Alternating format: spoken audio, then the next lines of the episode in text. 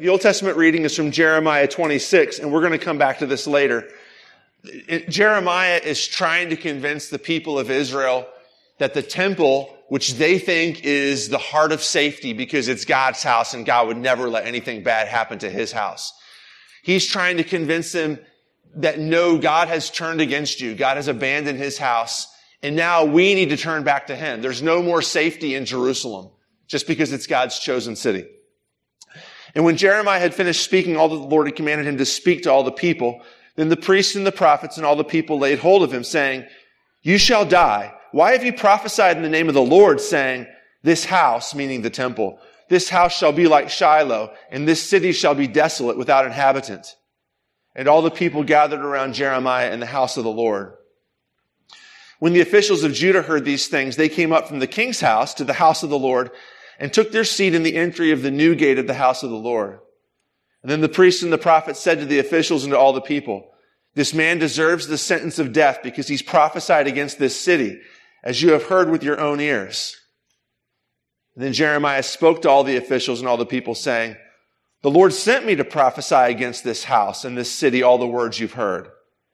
Now therefore mend your ways and your deeds and obey the voice of the Lord your God, and the Lord will relent of the disaster that he's pronounced against you. But as for me, behold, I'm in your hands. Do with me as seems good and right to you. Only know for certain that if you put me to death, you will bring innocent blood upon yourselves and upon this city and its inhabitants. For in truth, the Lord sent me to you to speak all these words in your ears. This is the word of the Lord. Thanks be to God do, do, you mind if I take a couple seconds and explain what's going on there further than what I just did? Okay. So, uh, Babylon is, is on its way to destroy Jerusalem because Jerusalem refuses to pay taxes to Babylon. Babylon sort of quasi conquered Jerusalem and insisted you have to pay taxes to us. The, the, the, the uh, Jewish king and the people there would say, hey, we don't, we're, God's on our side. We don't need to pay taxes to them. Let's revolt and God will protect us. And Jeremiah keeps on going back to them and saying, do not revolt against Babylon. If God is not on your side because you have not obeyed his law. If you revolt against Babylon, they're going to send an army over here and crush you. And uh, the people would still say, no, no, you're wrong. You're working for the Babylonians. You're a spy. Look what we see in the text here. And just be quiet. We're going to do what we think is right. And eventually, actually, Babylon does end up destroying them in 586 BC, destroying the city of, uh, of Jerusalem, just like um, Jeremiah said. Now, that's actually going to be important. I'm going to bring that up again in the sermon. So it's not just uh, good history, but keep, keep that in mind for the sermon. Okay, let's read the epistle text from Philippians 3 and 4. Uh, Paul says, Brothers, join in imitating me and keep your eyes on those who walk according to the example you have in us. For many, of whom I have often told you and now tell you even with tears, walk as enemies of the cross of Christ. Their end is destruction. Their God is their belly. That's, that's, uh, that's, uh, that, what he means is they worship their own physical desires, like their hunger, their desire for food being sort of, of, of, uh, uh shorthand for they just do, they, they are controlled and worship their own physical desires and they glory in their shame with minds set on earthly things. But our citizenship is in heaven. Now look what Paul says. This is not escapism. It's not like God's going to blow this place up someday and we're going to float up to be in some, playing a harp up in some ethereal, uh, heavenly kingdom. Our citizenship being in heaven means that, that the God of heaven is going to return and fix us in this place. Look what he says. And from it, we await a savior, the Lord Jesus Christ who will transform our lowly body to be like his glorious body by the power that enables him even to subject all things to himself. Therefore, my brothers, whom I love and long for, my joy and crown, stand firm thus in the Lord, my beloved. This is the word of the Lord. Thanks be to God. The Holy Gospel according to St. Luke, the 13th chapter. Glory to you, O Lord. At that very hour, some Pharisees came and said to Jesus, Get away from here, for Herod wants to kill you. And he said to them, Go and tell that fox, Behold, I cast out demons and perform cures today and tomorrow, and the third day I finish my course. Nevertheless, I must go on my way today and tomorrow and the day following, For it cannot be that a prophet should perish away from Jerusalem. O Jerusalem, Jerusalem, the city that kills the prophets and stones those who are sent to it. How often would I have gathered your children together as a hen gathers her brood under her wings, and you would not? Behold, your house is forsaken. And I tell you, you will not see me until you say, Blessed is he who comes in the name of the Lord. This is the gospel of the Lord. Praise to you, O Christ. Okay, so the gospel reading is uh, Luke 13. And uh, if, if, do you mind if I read through it again real quick? It's got some interesting things in it. Uh, at that very hour, some Pharisees came and said to him, Get away from here, for Herod wants to kill you. So we, this is actually kind of a Reformation thing. We love to paint the Pharisees as these uh, Simon Legree characters, these evil villains with the handlebar mustaches and the black cloaks that are always out to get Jesus. Actually, uh, a huge chunk of the Pharisees thought of Jesus as one of them. This is why they call him rabbi, is because they consider Jesus to be, in some sense, one of them. Or here, here you have an instance where there are uh, Pharisees, uh, friends of Jesus, who are looking out for him and saying, "Hey, look, we heard that Herod wants to kill you. You better uh, run." They, they, say, "Get away from here, for Herod wants to kill you." And Jesus says to them, "Go and tell that fox, uh, behold, I cast out demons and perform cures today and tomorrow." And the third day I finish my course. Nevertheless, I must go on my way today and tomorrow and the day following, for it cannot be that a prophet should perish away from Jerusalem. And, then he turns to like lament over Jerusalem, to actually speak to Jerusalem. O Jerusalem, Jerusalem, the city that kills the prophets and stones those who are sent to it. How often would I have gathered your children together as a hen gathers her brood under her wings, but you were not willing. Behold, your house is forsaken. And I tell you, you will not see me until you say, blessed is he who comes in the name of the Lord. Okay, interesting things to, talk about here.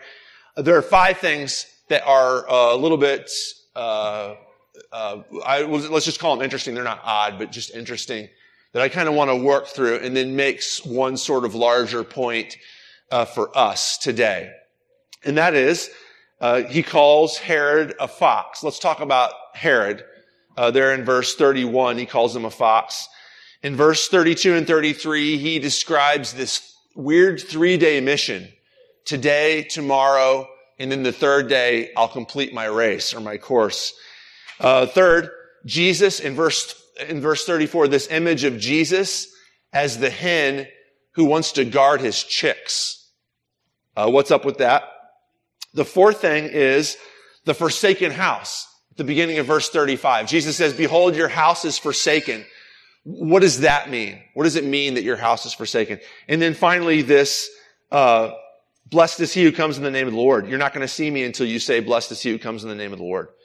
Uh, I, I, guess that a lot of you are, are going to remember that that happens when Jesus enters Jerusalem triumphantly immediately before his uh, arrest and crucifixion.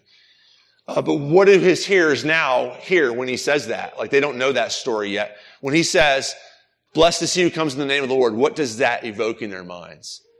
If, if, if, it's, if it's at all possible, let's work through those five things real quickly and talk about what they mean. Okay. So let's start with Herod the fox in verse 32. Get away from here, for Herod wants to kill you. And then in verse 32, he says, go and tell that fox, uh, basically, no, I'm not going to run from him. Uh, Herod Antipas is the son of Herod the Great. Herod the Great is the guy who, at Jesus' birth, wanted to kill the um, the people, the, the, the kids that he thought were going to be a threat to him in Jerusalem. This is his son, Herod Antipas, who's taken over for him. Herod is uh, his father, Herod the Great, had been appointed to be the king of the Jews by Octavius, the nephew of Caesar.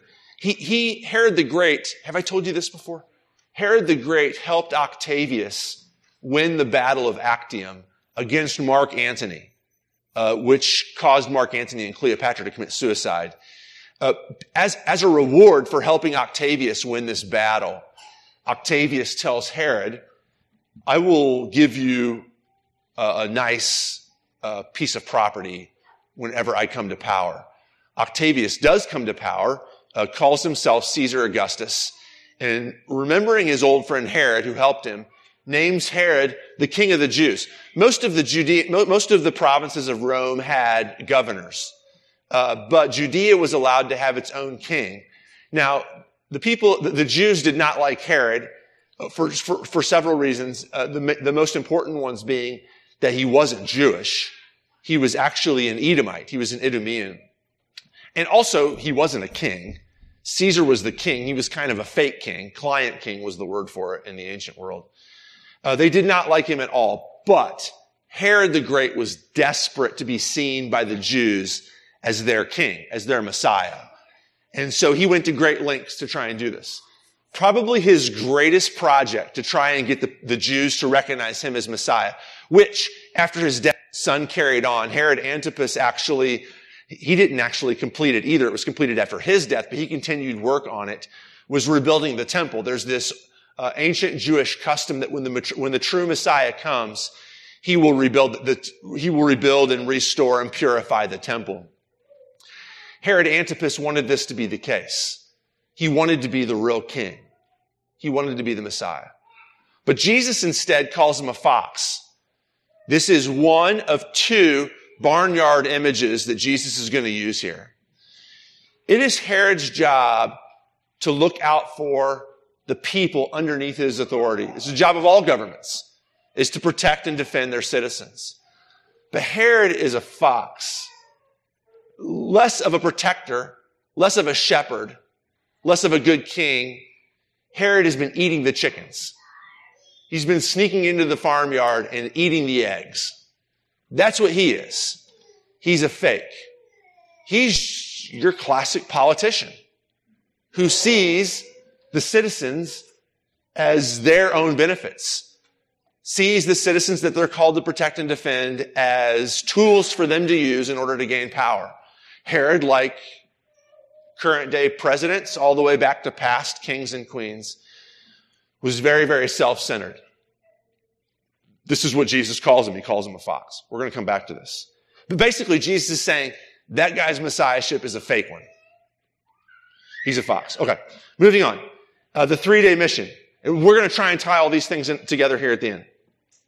Behold, I cast out demons and perform cures today and tomorrow. This is what Jesus has been doing in his ministry. He's been helping people out spiritually and physically. He's been casting out demons on one hand, and at the same time, he's been hearing, healing physical diseases. Uh, Jesus' ministry is holistic. Jesus is not interested in saving men's souls.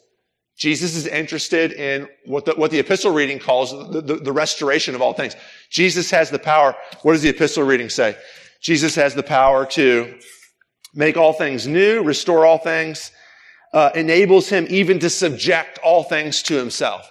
That's what Jesus is about, and that's what he's been doing in his ministry in Galilee, is casting out demons and performing cures. Now he's going to do it for three days. Today, tomorrow, and then on the third day, it doesn't say I finished my course in Greek. It just says, I will be completed. I will be finished. Nevertheless, I must go on my way today and tomorrow and the day following. For it cannot be that a prophet should perish away from Jerusalem. It would be tempting here to see some sort of reference to Jesus being buried for three days. It's probably not the case. This is an idiom in Aramaic. This today, tomorrow. I'm going to do this today and tomorrow and the day after. It's an idiom for I still have to do this for a while, an indeterminate period, but a limited period. I don't know how long this is going to take me, but there is a limit to it. At one point, I will be completed. So what he's saying is this. Herod's going to kill you, the Pharisees say. And Jesus says to him, no, I have work to do. There's no possible way he can kill me. I, I have stuff I have to do. He can't stop that. this is the way that we should see our mission here in Glen Carbon. Your personal mission as a part of St. James is to see it as God is doing something through me and it's going to get finished. The, the, what he's called me to do is going to get finished. I don't, it might, it might finish in 30 seconds. I might keel over dead.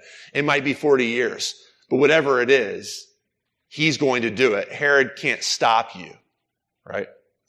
Nevertheless, I will leave, he says in verse 33. Now, so you're telling me to get out because Herod's going to kill me? Not possible. Herod can't kill me. I know how I'm going to die. Jesus knows how he's going to die. And Herod can't stop me. But I tell you what, I am going to leave. But it's not because of Herod.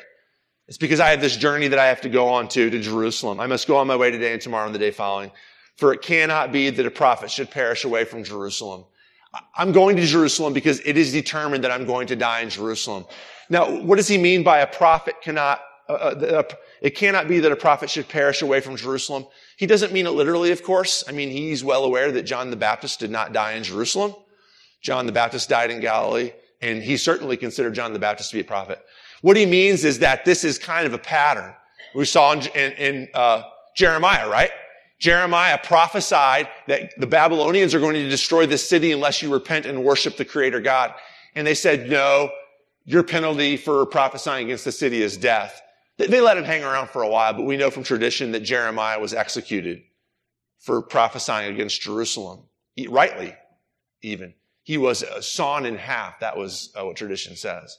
Jesus knows that I'm going to Jerusalem and the same thing is going to happen to me. I'm going to be executed because that's my destiny. Herod can't stop it. That's where I'm going. And that brings us to verse 34. Oh, Jerusalem, Jerusalem, the city that kills the prophets and stones those who are sent to it. So, so Jeremiah, the people of, of, the people of Jeremiah's day see the pagan city that needs to be defeated as Babylon, right? I mean, Babylon is sending these pagan hordes over to take our tax money. And that's the bad, those are the bad guys. And Jeremiah is saying, no, they're not the bad guys. We're the bad guys. But we're the religious people, they say to Jeremiah. And Jeremiah says, no, we're the ones that kill the prophets.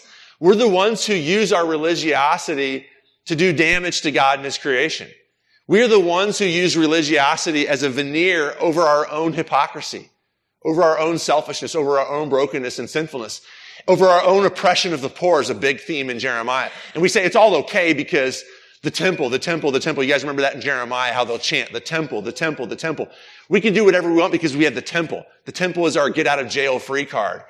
And Jeremiah says, no, that's not the case. Jerusalem is actually the pagan city that needs to be judged. Jesus is saying the same thing. Jerusalem is the pagan city that's going to be judged. Now, in Jesus' day, it's not the Babylonians, it's the Romans. Jesus prophesies in Matthew 24 that the Romans are going to, if we do not repent, the Romans are going to come here and blow this place up. In fact, at the beginning of Luke 13, if you're actually in a Bible looking at it, you can flip over to the beginning of Luke 13. There's this bit where Jesus says, do you remember when Pilate slaughtered the Galileans by the altar? Unless you repent, don't imagine that the same thing's not going to happen to you. There are Roman swords in your future if you do not repent. If you do not give up your revolutionary goals, if you do not, if you do not first century Jews give up your desire to overthrow Rome and stage a revolution, Caesar's going to come with his armies and he's going to blow you up. You need to stop trying to be Israel your way and start trusting me for my way. And that's where this bit about the hen comes in. I've often longed to gather you under my wings as a hen gathers her chicks, but you would not. Now, do me a favor. Put that on pause we're going to come back to that hen image at the end. Let me go to number four real quick. And at the end of number five, we'll come back to number three, the hen thing. All right. The forsaken house. Look at verse 35. Behold, your house is forsaken. Why is Jerusalem judged? Why is the temple no longer a safeguard for them? Because your house, and by your house, he means the temple that Herod's been building. It's forsaken. Do you imagine that God himself lives in that house? He doesn't. It's just a brick and mortar structure. You can go there and do your sacrifices. That's fine because Yahweh said in Leviticus that the place where he chooses is a good place to do sacrifices. But if you imagine that God himself is dwelling there and thus the defense shields of the Almighty are surrounding the city, you're wrong because God's left. Your house has been forsaken, much like Ezekiel's vision of the forsaken temple as the reason why the Babylonians were able to destroy the temple in 586 BC. Jesus says, this building that Herod Antipas is working on, that's been forsaken too. And in 70 AD, the Romans are going to come and destroy this place. It's defenseless. I tell you, you will not see me until you say, blessed is he who comes in the name of the Lord. What does that mean? He's quoting from Psalm 118. Now this is interesting because Psalm 118 is this psalm that's sung during the days when the temple has been destroyed. It's sung in Babylon but it's sung as though the temple were actually still existing. Why would you sing a song about a temple that doesn't exist anymore? because the Jews in Babylon were faithfully aiming towards the day when the temple would be rebuilt. So they had all these songs prepared for when the temple would be rebuilt.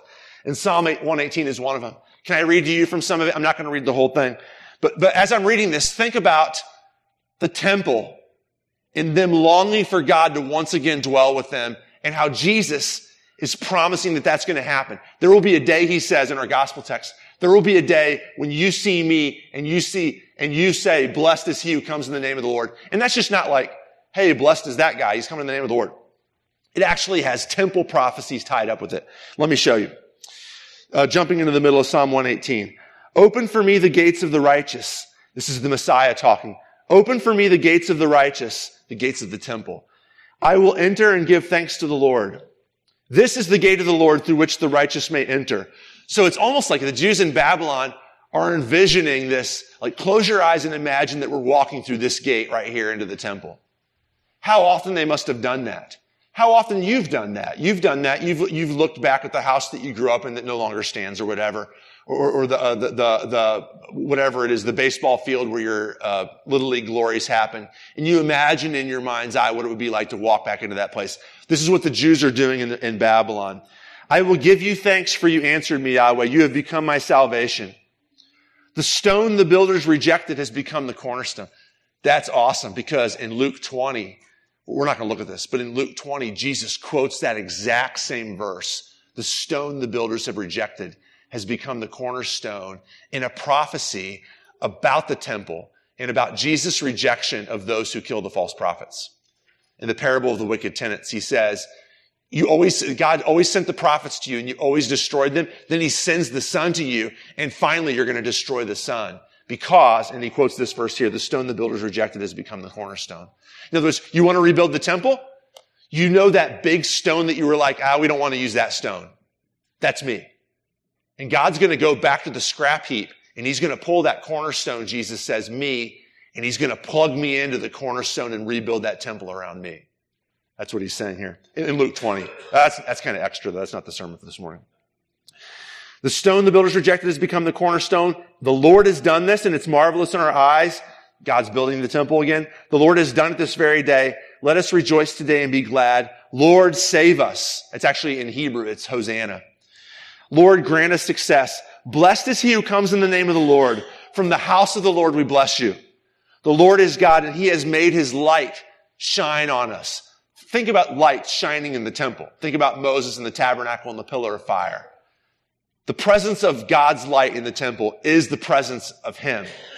There is coming a day, Jesus says, when God will once again dwell in this temple and you'll see it. And when you see me, you'll know it's true. And you're going to yell out, blessed is he who comes in the name of the Lord, because you will know that once again God has dwelt in his temple. Now, in a few weeks, we'll talk about the triumphal entry, where they say it, but they don't understand it. Blessed is he who comes in the name of the Lord. Let's get our swords and fight the Romans. And Jesus has to say, no, blessed is he who comes in the name of the Lord means something different than fighting against the Romans. What does it mean? Let's go back to number three here, and Jesus is going to tell us what it means. Back in verse 34. How often would I have gathered your children together as a hen gathers her brood under her wings and you were not willing? Another piece of barnyard imagery. When does a hen spread her wings so that her chicks can come underneath of it and be protected. It's not when a fox comes. When, when an animal attacks a, a chicken coop, everybody scatters. There's one time, this is, uh, it's hard to, it's hard to, to overestimate how big of a crisis, how often of a crisis fire was in the ancient world, even up until 100 years ago with the advent of good uh, uh, fire prevent fire preventing architecture and engineering. In a barnyard fire, a hen will call her chicks to gather up, to gather underneath her wings. And it is not infrequent in a barnyard fire that when the fire has passed, the hen will be scorched, burnt to death. And under her wings will be live chicks. And what Jesus is saying here in verse 34 is, I want to be that hen. I've invited you guys to get underneath my wings and to bear the brunt of Rome's fury.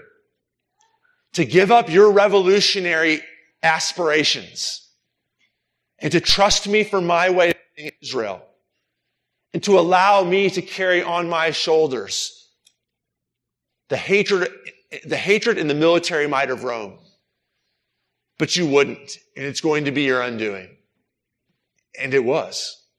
In 80, Romans 70, 80, 80, 70, the Romans, Josephus tells us, crucified so many people, so many Jews around the hills of Jerusalem that you couldn't even see the ground. That's how bad the Roman destruction of Jerusalem was.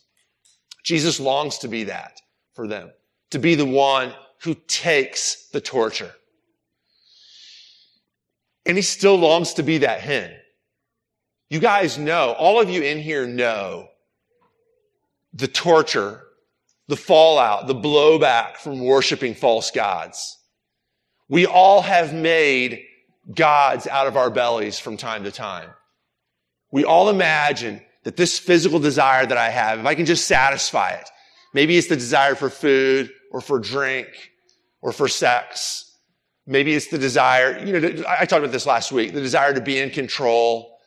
Maybe it's the desire for a good vacation.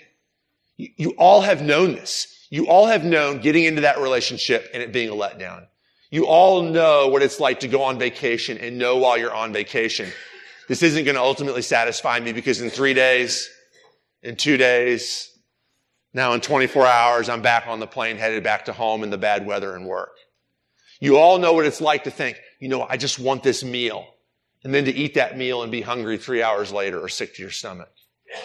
You all know what it's like to work hard to get that, to get that promotion. And then you get that promotion and you work, you move into that new office and you're like, this is so cool. And then two months later, you same person looking at you in the mirror. It's the same job and the same people and the same problems. We make our gods. We try to hide under the wings of all these different things. And they always end up leaving us scorched as well. You know what it's like to have shame. You know what it's like to battle that one sin that you just can't crack the code on. That you try and you try and you try and you always fall. And Jesus longs to hide you under his wings and to take the fallout from all that pain and all that shame if we'll just let him. If we'll just trust him for being human his way and repent of being human our way. Amen.